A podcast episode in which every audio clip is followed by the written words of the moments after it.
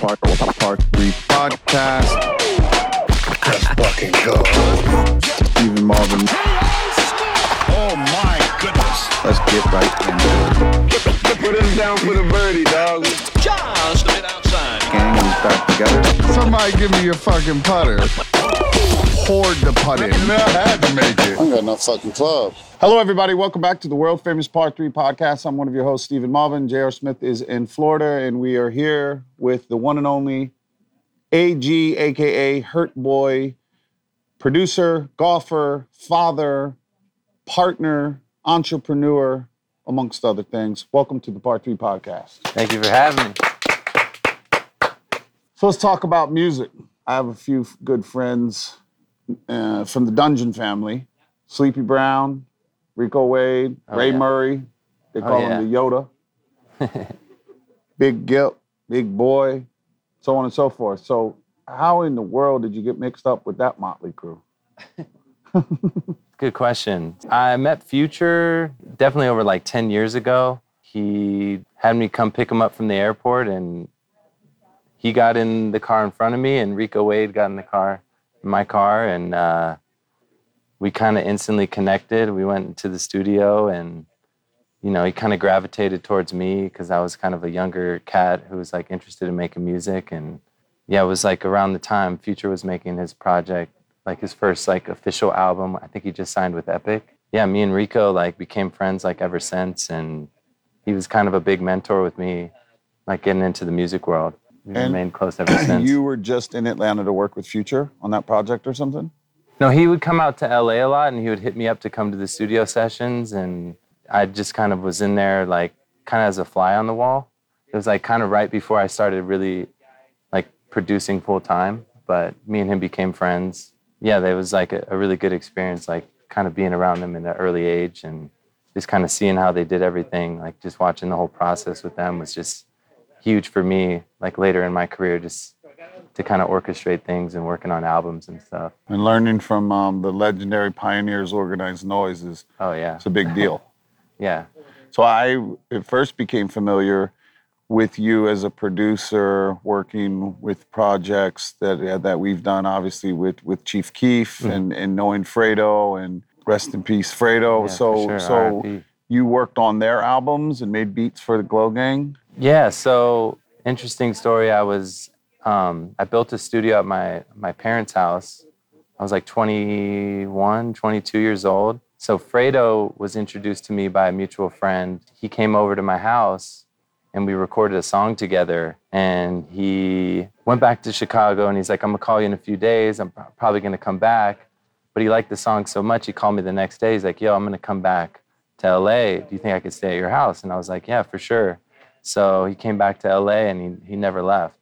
Uh-huh. And then we ended up working on a bunch of uh, mixtapes and projects after that. And yeah, we that was like probably one of my, my best friends. Wow. And so it's interesting. Like, obviously, I know a little background, getting to know you, et cetera, like going to school at Crossroads and growing up in LA and, Yeah. and all of those fun things. But we did a, a Glo Gang collaboration Yeah. with Malbon and we shot uh, we shot Sosa, uh, Chief Keef in the studio with the clubs. We shot him in his, he said he wanted to dress his club. So he put it in his uh, walk in closet and we shot that stuff. But that you didn't find that, you know, when I saw you, it wasn't, you didn't ask about that. You asked about Tadoe Yeah. right? Tadoe in the yard chipping. Yeah, no, I just thought that was just so funny. Well, Tadoe is just a character. Um, I got to know him pretty well. I mean, we had like a Thanksgiving dinner at my house. He came over and everybody was there, him, Ballout, and all, all the guys would be at the house and stuff. And he was sitting there with my parents. And, you know, it was just so funny because,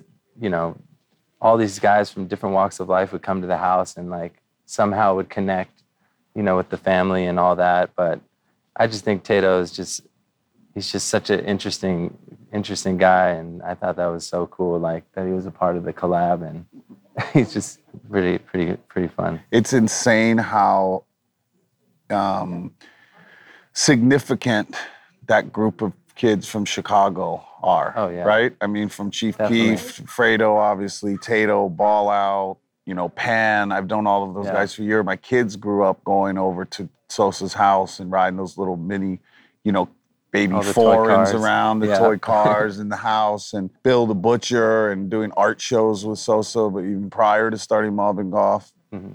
It's fascinating to me where like when we were when I was like, I want to do this project with Chief Keef, you know, they're like, why? I'm like, well, dude, it's fucking Chief Keef, you know, like it's it's it's Chief Keef, and they're Yeah. like, you think he'll he'll really do it? And I'm like, yeah, they're they're easy to work with Yeah. you know, working on projects with Wu Tang, working on projects with all different type of rappers, like this shit can be kind of hard Hmm. to deal with. But like th- those dudes are the easiest to work with ever. Yeah. Be- Sosa's like, you ask him if he wants to do something, he's like, "Yeah, I'm with it, and that's it. Yeah. It's over. There's no more thought. There's no turning back. There's no double guessing his thought later. It's a very clear. I want to do it. I'm gonna do it. I could care less what anyone else thinks. Yeah, but Right? he, he fucks with you, so like he fucks That's with it. what you got going on Yeah. too.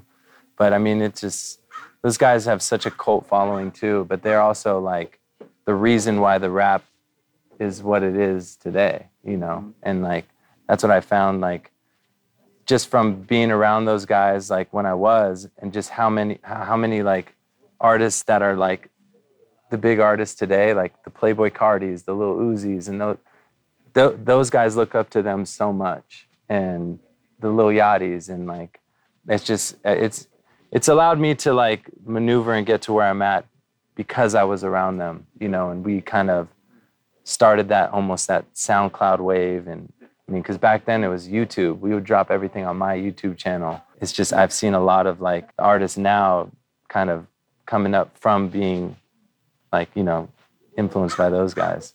And what about so other projects that you've worked at, uh, on since?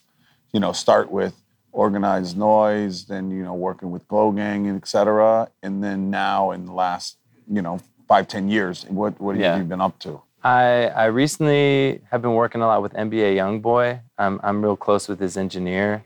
So that kind of opportunity fell in my lap. Was able to work on Juice WRLD's, like one of his last songs he made, um, through another close friend of mine who was like his right hand man, his engineer. Just kind of like things like I'm, I'm also close with Lil Yachty too. And, you know, that like just a lot of things like fell into place as, as I just kind of stayed working on the music and all that. And, uh, yeah, it's been cool. I signed to a major publisher, so they've been creating opportunities for me and stuff, like working with a lot of the Florida cats, like Little Shimmy, Little Tyler.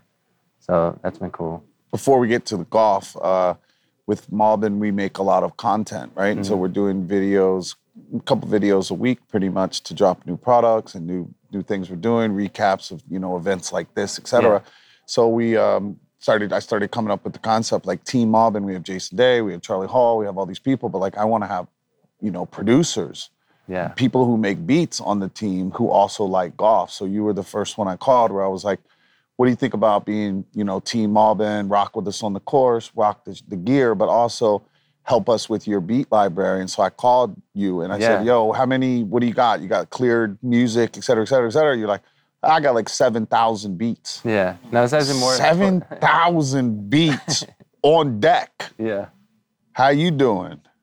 I so mean, how's the library? Tell me about it. during COVID, actually, it's crazy because studios shut down.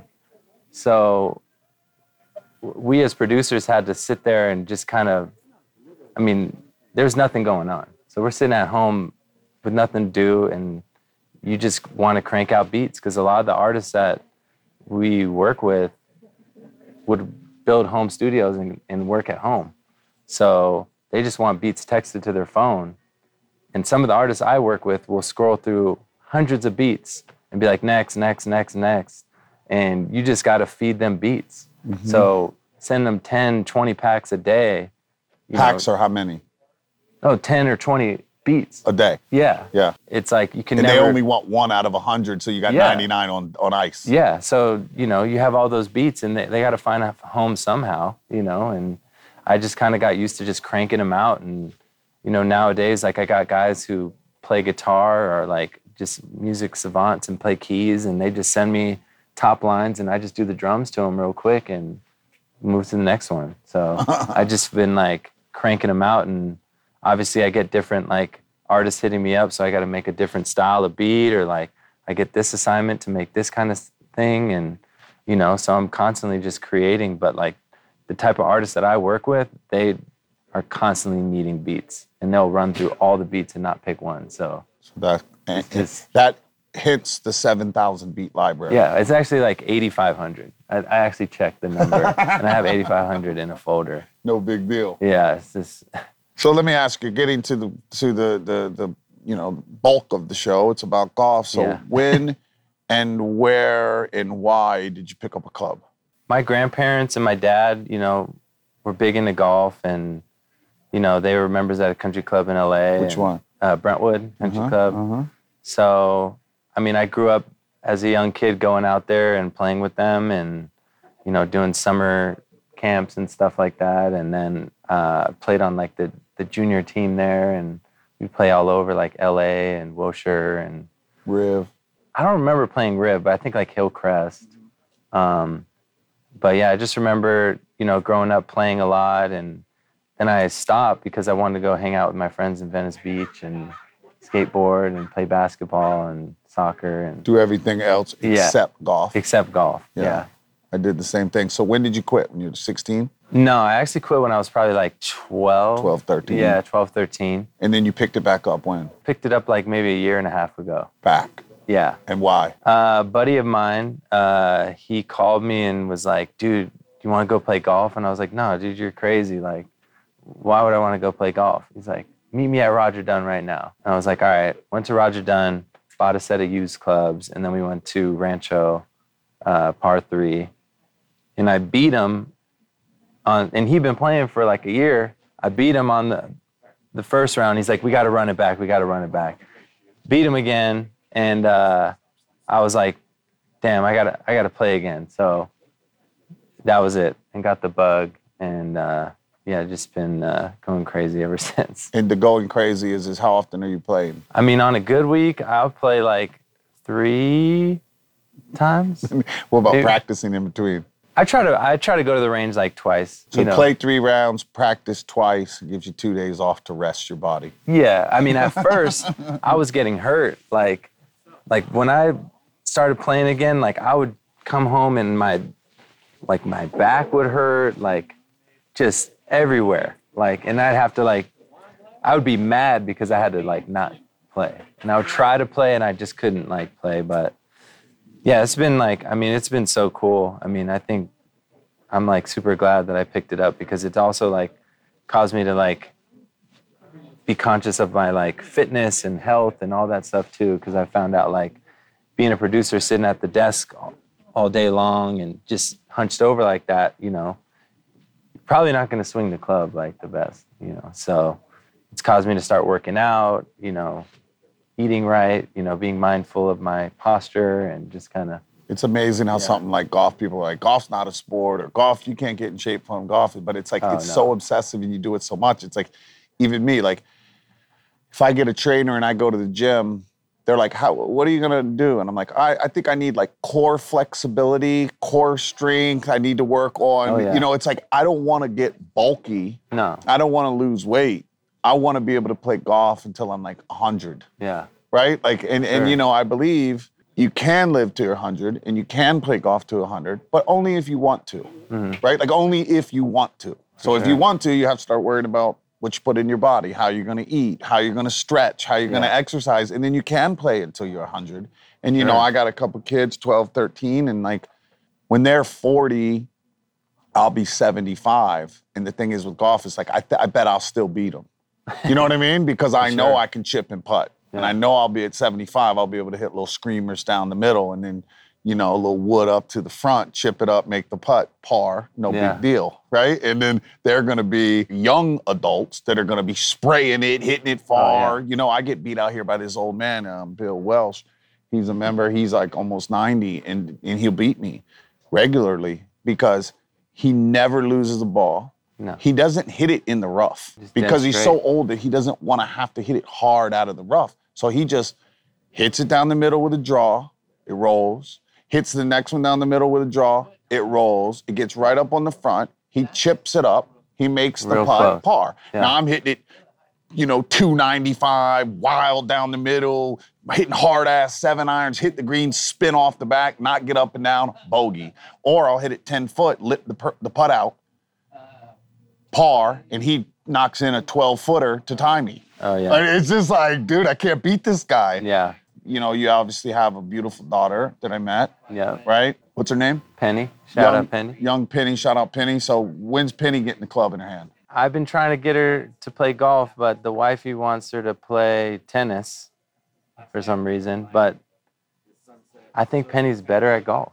Yeah, and I learned, interesting enough, just to be the golf sicko I am, I learned to hit tennis first. I learned to hit like top spin Yeah. and cut spin with a hmm. tennis racket. So if you want to hit top spin, the toe of the club has to outrace the heel. Hmm. If you want to hit a cut, the heel has to outrace the toe, hmm. and that'll make the ball spin or or top spin over. You know, so like, believe it or not, a little kid playing tennis, you learn that like you can't hit the ball hard with your arm. You got to hit it with your body. Right. So tennis, it's like same thing, keeping the elbow on the hip and hitting the ball. You know, so I think tennis leads into to golf great because Sure. you learn how to manipulate the ball. You learn how to shape it. You know, if mm-hmm. you're hitting a top spin lob in tennis, you're hitting it with top spin so it lands over the opponent's head and then bounces forward fast as shit. Mm. If you're hitting a drop shot, you're hitting zippy backward spin so it goes over the net and then comes back towards the net. So the guy's gonna have a harder time getting to the ball, right? So it's all about like in tennis, it's like good tennis players, it's all about like angles.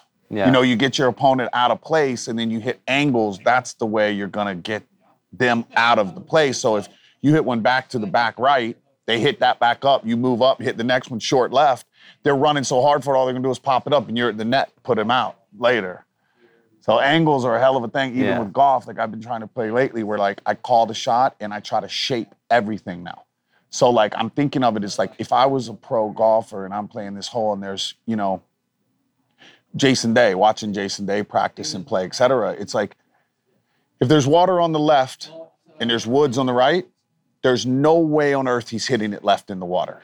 He'll deal with hitting it in the right. So then that way again, he makes sure that the, the, the heel out, the heel races. He does not let that mm. toe close with with out of bounds or Yeah. water left because he's done. You got a bogey or double bogey at best, right? Hmm.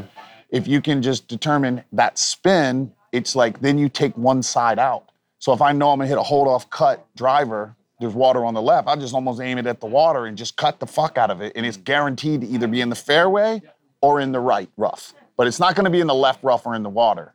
And then it's a game of misses. So then if I'm in, then I can still score. Sure. You know, I played with Willie Wilcox. The guy likes to hit it all over the place and get it in the hole as fast as possible. Mm-hmm. You know, it's like Yeah. it doesn't matter. You're gonna hit Yeah. shitty, shitty, shitty shots. Just make sure when you do hit a shitty shot, it's not in the lake. It's way right in the woods, because then you can chip one out of the woods up onto the front, chip it up, make a par, get out of there. Even Jason's blowing them right. homes on the left, out of bounds. Woods on the right, and another fairway. And he'd miss it, but if he misses it, it's going way the fuck right. Yeah. Right? And then there's bunkers in the front of the green. So he's got to hit it under the trees. He doesn't compound one mistake to the next. So then he hits an iron under the trees that leaves it short of the bunker. Then he goes up and pitches it over the bunker, four foot, makes par. Where like bad players will one hit it out of bounds. Mm-hmm. He doesn't do that. Two, they'll hit the next one and try to do a hero shot and hit it in the lip of the bunker Yeah. and then you're you know what i mean it's like he's just like it's like chess right it's like just be calm it's like pool when you're playing pool it's like your next shot is the most important shot where Right. you leave it so that you can score and keep going and pull i think now that type of stuff is a super learning curve Yeah, I'm trying to learn the one-way miss.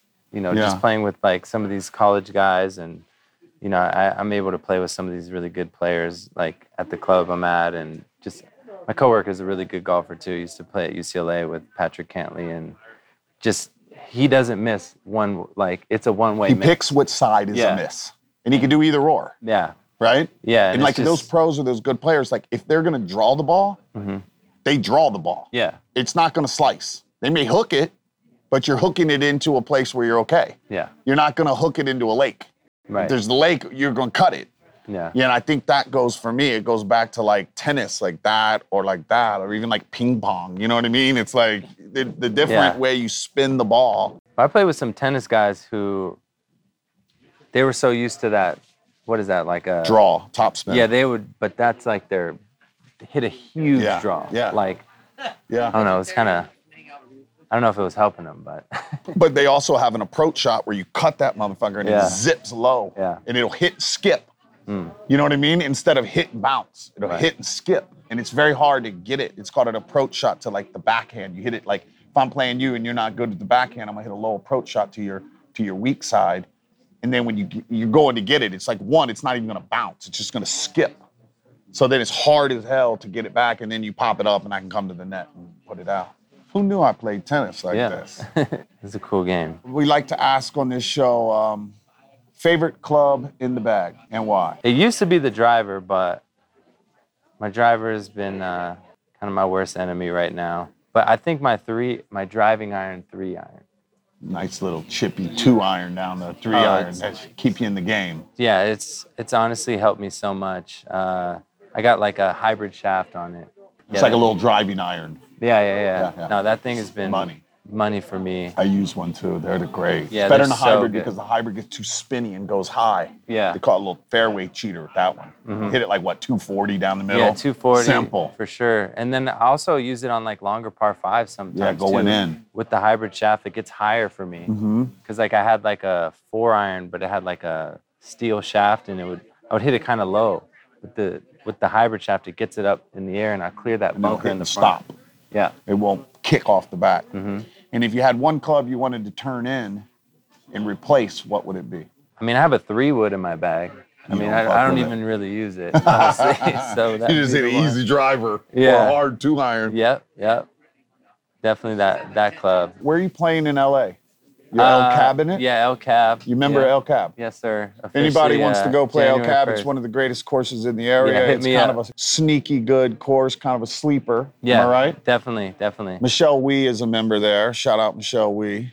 Yeah. Hit You ever up. see her? You ever see out. Wheezy out there? I haven't seen Wheezy. No, I haven't. She was a member for like a year, and I said, Okay. "How's El Cab?" Yeah. After a year, I said, "How's El Cab?" And she's like, "I don't have, I, haven't, I don't know, I haven't played, I haven't played it yet because she retired, so she's like Oh, okay. gardening. You know what I mean? Yeah. She's like doing yoga and gardening That's and cool. like That's cool. adulting things, right? Raising her baby. Yeah. No, that's awesome. Yeah, I, I feel like I'm the youngest guy there. Like, You are. yeah, I've had dinner a few times, and I'm like, I'm definitely the youngest guy here for sure. So let me ask you this one. If you are a person watching and you're intimidated by the game because you think it's not for you, or you think it's too hard, or you think um, it's too intimidating, or what have you, what would be some words of advice and why do you think they should join us in this psychotic game we play? I mean, I think it's honestly the greatest game ever. I mean, you can learn a lot about a person you play with just in two holes.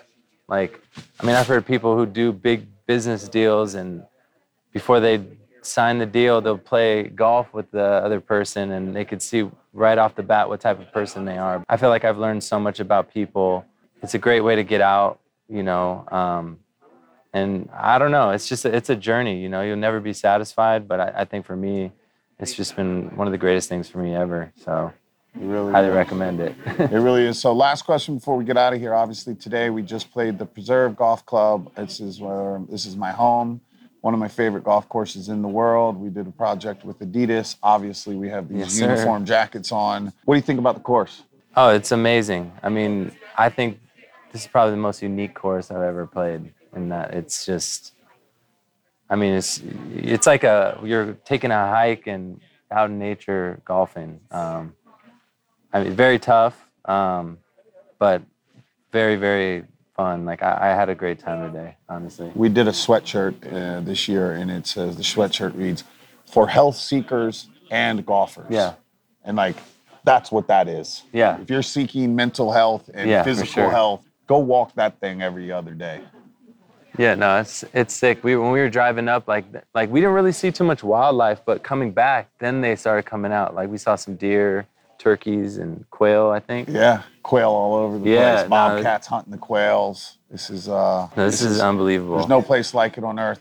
Thank you so much for Yeah, for being sure. on the pod. Thanks for having me, man. Share it I with all your appreciate homies. it. Everybody, we'll see you next time, part three podcast. Yeah. Why wait to say? At least I did it my way.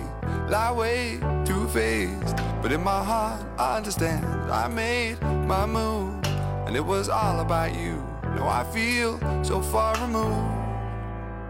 You are the one thing in my way. You are the one thing in my way. You are the one thing in my way. You are the one thing in my way. You are the one thing in my way. You are the one thing in my way.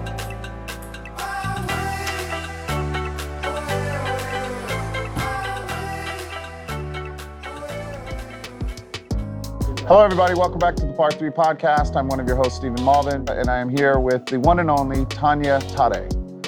You said, you said that good. Did I? Literally nobody says it right. Not that it matters to me much, but like you said And how it do really you good. spell Tade? T A R E.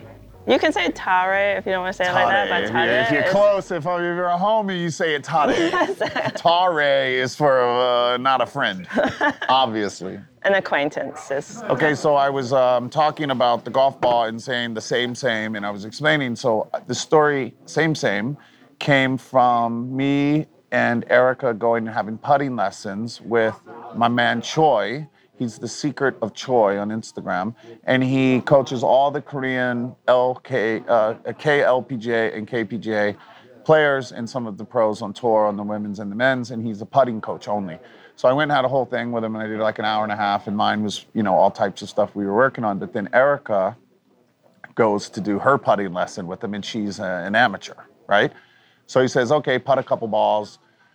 Let me see what you're doing. And, um, you know, he speaks broken English. He is a second language English, so he doesn't speak English perfect. But with, um, he has her putt, so she's like, you know, it's like a 15 foot putt. And she puts the first one like five foot. And then he says, okay, do it again. And she puts the next one like 25 foot, right? And then he goes, okay, what does a monkey do before it jumps from one tree to the next tree? And she's like, I don't know. And he says, it looks where it's gonna jump because she's doing the putting, like, you know, the putting stroke yeah. to get the feel, but she's staring at the ball. Right, right. And right. he's like, when you do the putting thing, you have to look where you're gonna hit it. So you can judge. Yeah. You have to look at the tree before you jump Yeah, to yeah, the tree, yeah, or you're not gonna hit the tree. You're gonna land and hurt yourself. Even a monkey would, right? And then the other thing he said the entire time was, you go back the same speed as you go through. So same, same, right? Yeah. Same, same. So the entire hour putting lesson was same, same.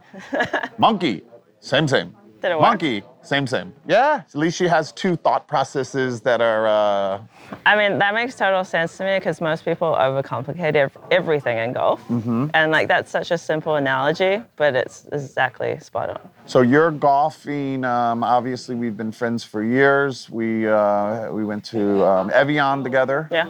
And multiple other times we've been together. So you started playing golf in New Zealand. Yeah. How old? Um, I had my first golf shot on a range when I was like 14, almost 15. Really? Yeah.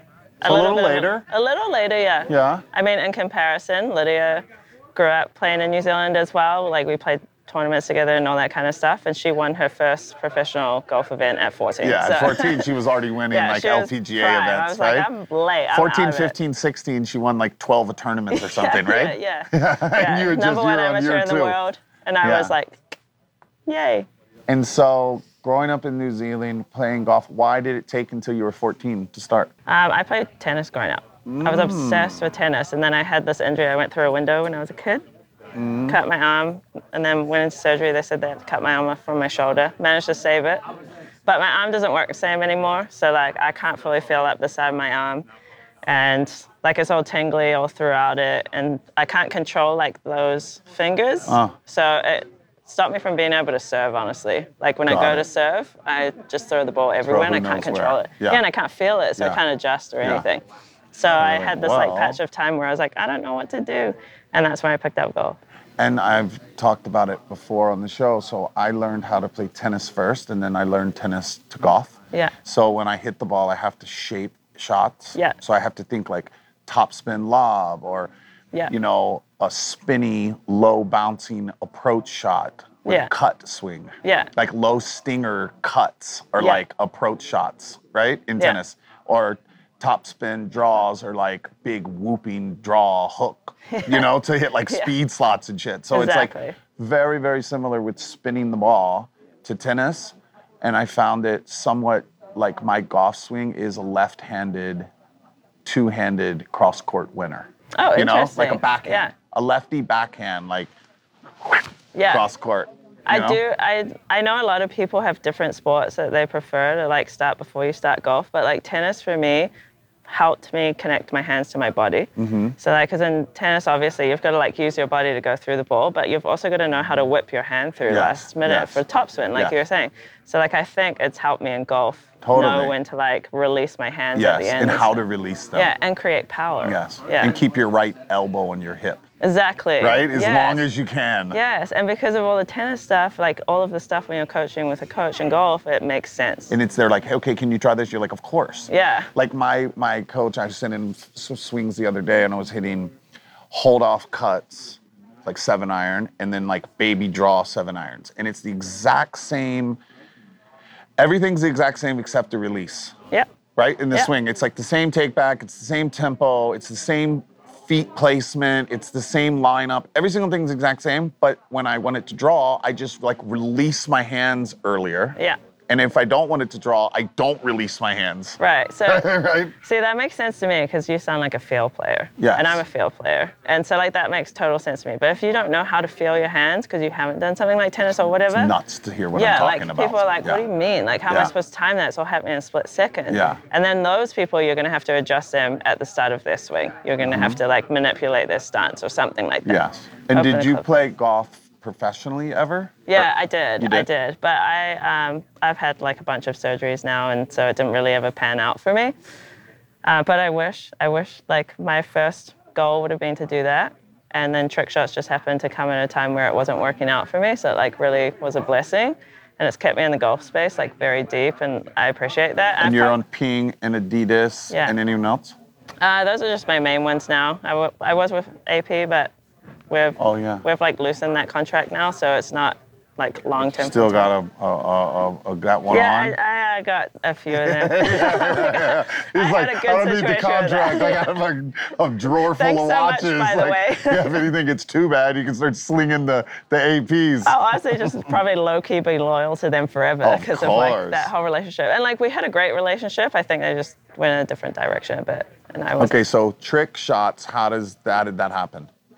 Um, so funny enough, I started doing trick shots in college. So I would have been like, I don't know, 22 or something. And I only did them for my family because they thought golf was so boring. They're like, what are you doing with golf? Like, who plays golf? Nobody, just old people, blah, blah, blah.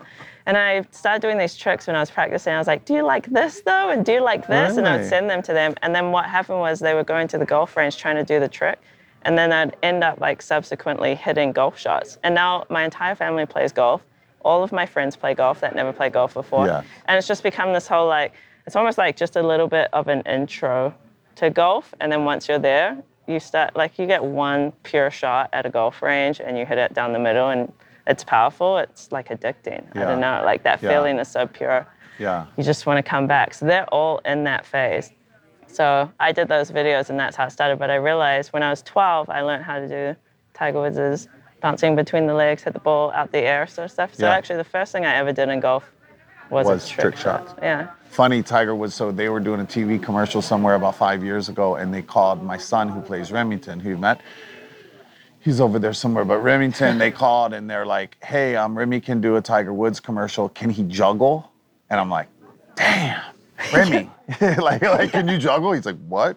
I'm like, "Come on, bro, let's try." And it was like a day later, I called, like, he can't do it. you know, it was like he could have been in a commercial with Tiger Woods juggling the ball That as a kid. been epic. I just kind of learned how to do it. Um, I think juggling the ball with the club, it's like you almost panic when you you have to let the ball fall Yeah. and then just barely pop it. Yeah. But I kept like trying to like come up to the Yeah. ball and then that's a disaster. Yeah, you really think you're gonna do a lot, but you don't. You just stand there and relax. And then when I figured it, I'm like, oh, I could do this all week. I'm just walking around like da da da da da da da, no big deal. But for years, I would try it and like get frustrated and just stop. I feel it. like a lot of the problem people have is they use their hand to do it. Yeah. But you actually have Use to like shoulder. I yeah, Yeah, I like, use my shoulder and you can use your elbow pop. as well if you want. Mm-hmm. But like it, take your hands out of it. Like hands are What are some of the best tricks you've ever pulled off? Obviously, I follow your Instagram, and I'm sure they're cutting your Instagram tricks over while we're speaking right now. But in your opinion, what are some of the the most heroic trick shots you've done? Um, I mean, I honestly love to just pure the ball out the air, but my favorite trick shots are the cup ones. And like, I have this collection of like flip cup trick shots that I've done. I think for me, like the most exciting thing about doing trick shots is like the creative process. It's like thinking something up, then trying it, then doing it, then pulling it off, and then like posting it, and then people like it. And that whole process from start to end is like just so satisfying in my head. So I'd say the flip cup ones just because they're like the most difficult. I don't know if I could repeat them again, kind of thing. I don't think other people could necessarily repeat them. So Yeah. it's like, and then it's always stuff that people haven't seen before. So I'd probably say those are the most satisfying for me. In skateboarding, they would always say like you either have to do an old trick in a new spot Yeah. or a new trick in an old spot. Okay, that's Right? Like it's like that makes sense to me as well because like I always have this thing when I make videos for specifically for trick shots. Like you either have to look cool and good in the video, or the view has to be great and cool and spectacular, or the trick has to be really cool. You have to have one of the three. Yeah, And if you have if you have up. more than one of the three, that's great. But like if you have none of those three, it's Don't just post it's it. just yeah, like, it's not even worth it. Go home. Like, Oh well, we're at the preserve. What'd you think of the course? Um, I think it's actually quite hard. It is, Like, right? it's not easy. It tests your game. The greens are really pure. I love that about a golf course. It's pretty. I like the elevation changes. Every hole is completely different. So I would say it's really up there. It reminds me a little bit of this course in Seattle called Aldarra. Mm. Not the views, like the views are a bit better here, but like just a different style golf course that's difficult. It looks easy from the eye, but it's hard once Mm-hmm. you get down there. Yeah, and it's not the longest course in the world, but the greens are very defensive. Oh False yeah, fronts. Yeah. The greens were hard to read. Thank God we had a They're caddy. really hard to read the putts because there's so many mountains you can't tell where the ball's going to break. Yeah. And like this is the 18th green over there, and so they have a college tournament here where they have like 15, you know, uh, Division One colleges come and they play, and they play in groups of three. And so this green, I'll sit out here and watch them two years in a row, and they'll hit like 10 foot, seven foot, six foot. They just surround the hole. Yeah. And then all three of them miss the cup, and all three of them don't hit the hole. you yeah, know? yeah. So it's like a six foot putt. They miss it by a cup, which it just fools them, right? Yeah. It's like this looks like it goes one ball right to left. You putt it, it goes two balls right. Yeah. What in the world? And they all leave like scratching their heads, like, and then it gets hard because as a, as a good player, you're trying to get under par, and you're like, wow, after five holes, I should be five under, but I'm even Yeah. And then you start pressing for birdies, and then you make a double, And you now you're two over, and you're like, I should be four or five or seven under, Yeah. and I'm two over, and then you press harder, and now you're another, and then next thing you know, it's like, wow, like Division One great college kid shoots 79. Yeah. You know what I mean? And he's putting for And birdie all like, day. he's terrible, but you're like, he actually Yeah, no, it's decent. hard. It's it's just hard to make the five or eight foot putts. Like you can't just pour them in. I don't know how the course is set up right now, but like you could make this course really hard if you Oh. wanted to. Like really, really yes, hard. they can make the rough go higher. They can move the pins back. I mean, the pins Yeah. in tricky spots.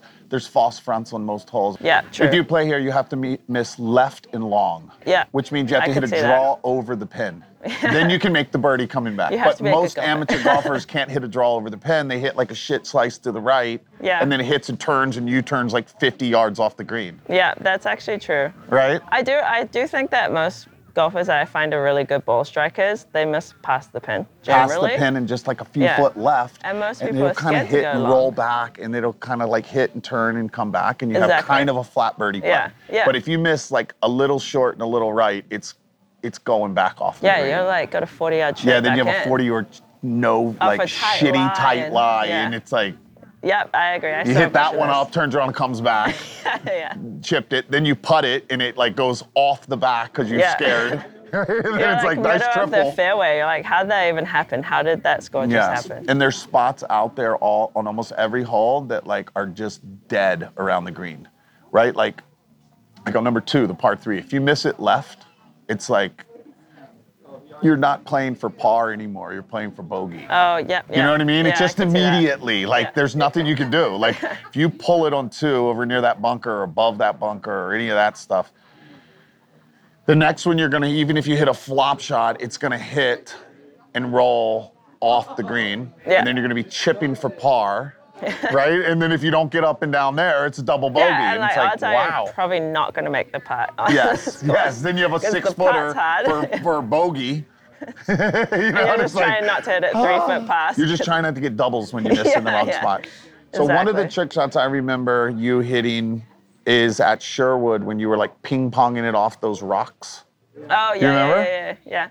That was good. Oh, you like that one? I still remember that. I love Imagine. that, 'cause that was a long a time ago. ago, I know. That's when I became such a fan. Honestly, I love when someone brings up an old trick shot because I'm like, oh, That's a good one. yeah, it must be good if it's still Yeah. like being thought about. Like the hedge, stone hedge wall, rocks at the left of that green, Yeah. whatever green that is. I remember you like ping ponging it off and it like went in or something. And I love that you get excited when you hit the shots. Oh, I get You know? genuinely. I've actually redone some trick shots before because my reaction was so chaotic that I was like, I can't, I can't post that. Like that's that's intense. Thank you for coming on. We really appreciate it. You're one of my favorites, obviously, Thank if you. not my favorite. and we will see you guys again on a course near you.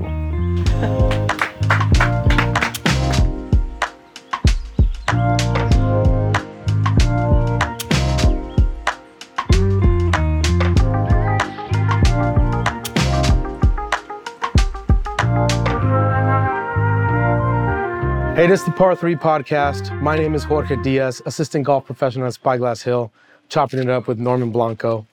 Say what's up. My name is Norman Blanco, assistant golf professional, Pebble Beach Golf Links. Been there seven years now. It's pretty special to be around with, with my man Diaz.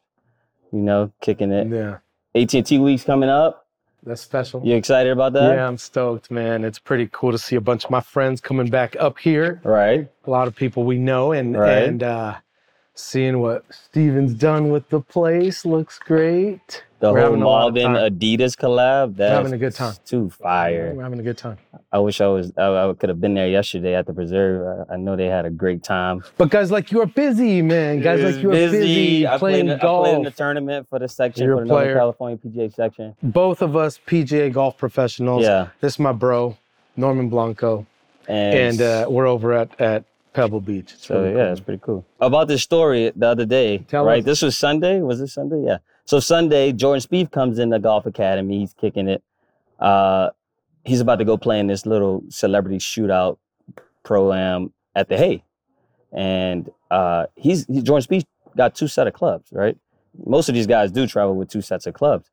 Well, he needed one of those sets regripped, and so the young lady behind the counter, she regrips clubs, so she she did them. So she was all geeked out about it. That's it. what's up. It was pretty cool to see that. Dude, For us, right? We've been here what five? I've, I've been here seven years. You've been here how long? three, three, years, man. I'm on my third We've seen these guys. Jordan Spieth comes every year. Yeah. They come out here a Uh, lot. And that's the thing. That's what we say. We make those relationships with these guys because of of uh, being at golf at the highest level. Right. And um, everything's at the highest level. Right. The the practicing is at the highest level. Right. Uh, so when we get new employees or interns even that haven't been out here, and they get to see guys like Jason Pretty Day roll up and have their own spot on the range, Right? And those guys are all nice. yeah. Jason Day. Oh, all of he them. sees me on the range. He's always like, cool. "What's up? What's, up, man? How you Yeah, that's, that's that's a cool feeling. That's a great feeling. And Uh, now, and now it's a signature event.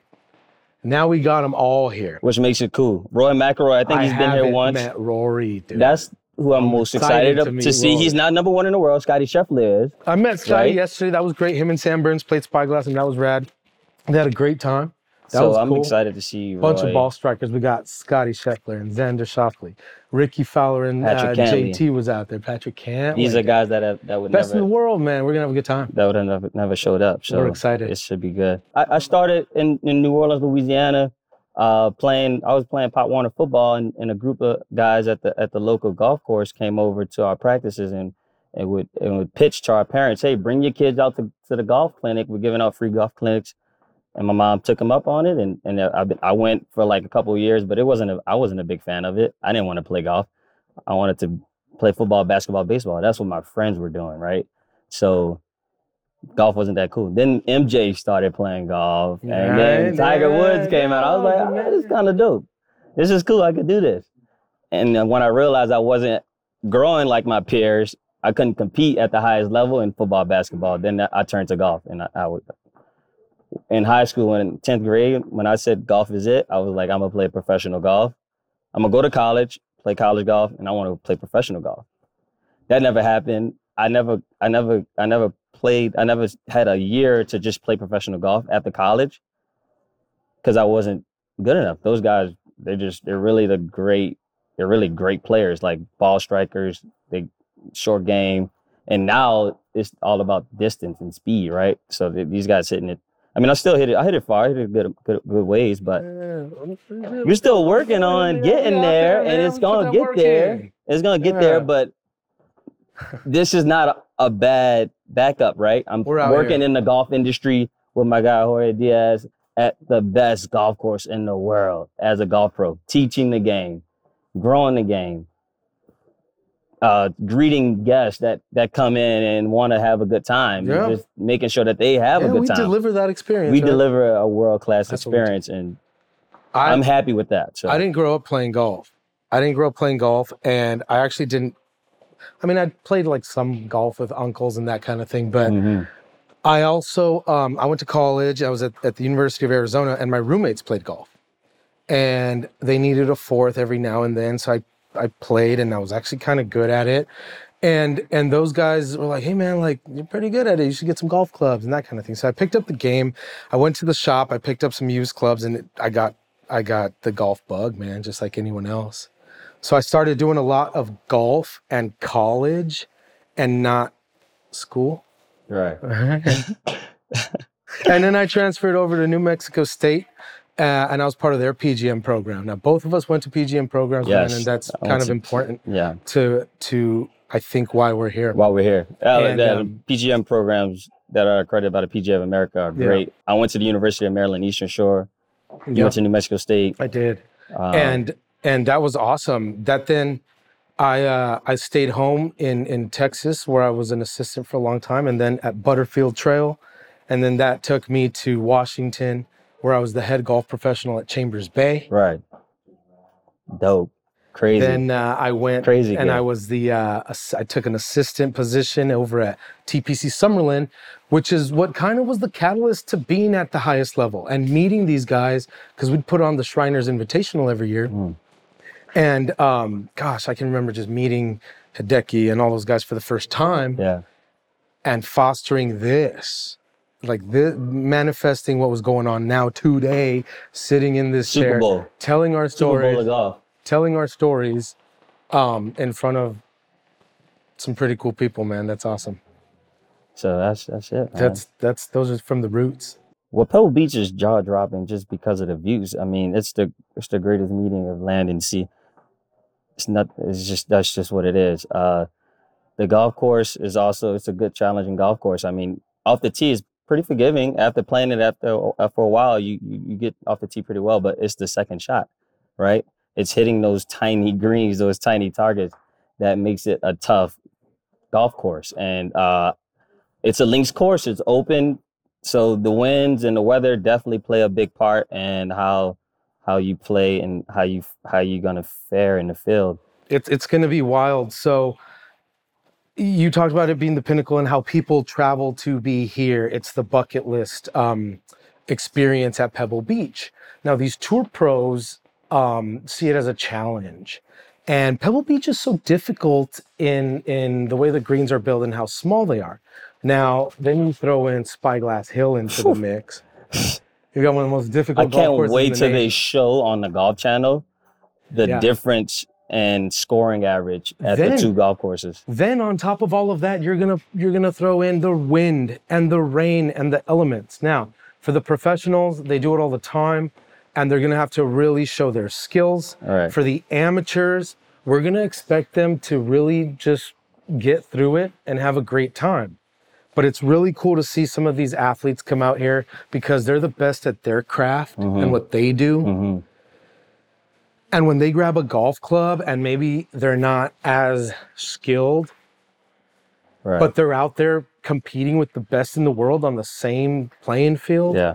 that's special in any condition. We're gonna get some rain. We're gonna get some wind, and this is a signature event, meaning you got the best players in the world. So meaning it should be a challenge. It should be tough for them, and that's that's why I'm kind of excited to see that they're gonna have some rain and some wind because I want to see these guys sweat it out. I want to see Uh, them tough guys, it out. the ball strikers, man. Yeah. And so we'll see. We'll see. Yeah, it should be good. Should be good. Good. Good view. Spend some time on the short game. Spend some time chipping. Spend some time putting. Just spend twice. If you could do uh, an hour two times a week, you know what I mean, out on the putting green and chipping green, your game will improve. I guarantee you. Start with the small swings. If you can get that down, then you can go and uh, progress to the bigger swings. It's in the verbiage. And Norman makes a great point. When you stop trying to hit that golf ball and just make golf swings, Mm. you're going to play a lot better golf. The golf ball's not moving, so just focus on It just gets in the way. swing. It just gets in the way. That's that was the free one. Any other tips would cost you some money. man. Come and see us. Come and see us. We're here five days out the week, right here playing golf, living a dream. Shout out to the Malbons, man. They're great. Big time. There's baby Mal- Malbon, there's Stephen, Malbon. Erica, they came into this community about probably about what two, two, three years ago, It's about time. and I mean they've brought cool back. They they brought they've brought in cool to the community, and and and they've grown the game uh, with with their style and their swag and and their uh, gracefulness. They're just they're so nice to everyone. we uh, appreciate that, man. Thank you all. we really do appreciate that.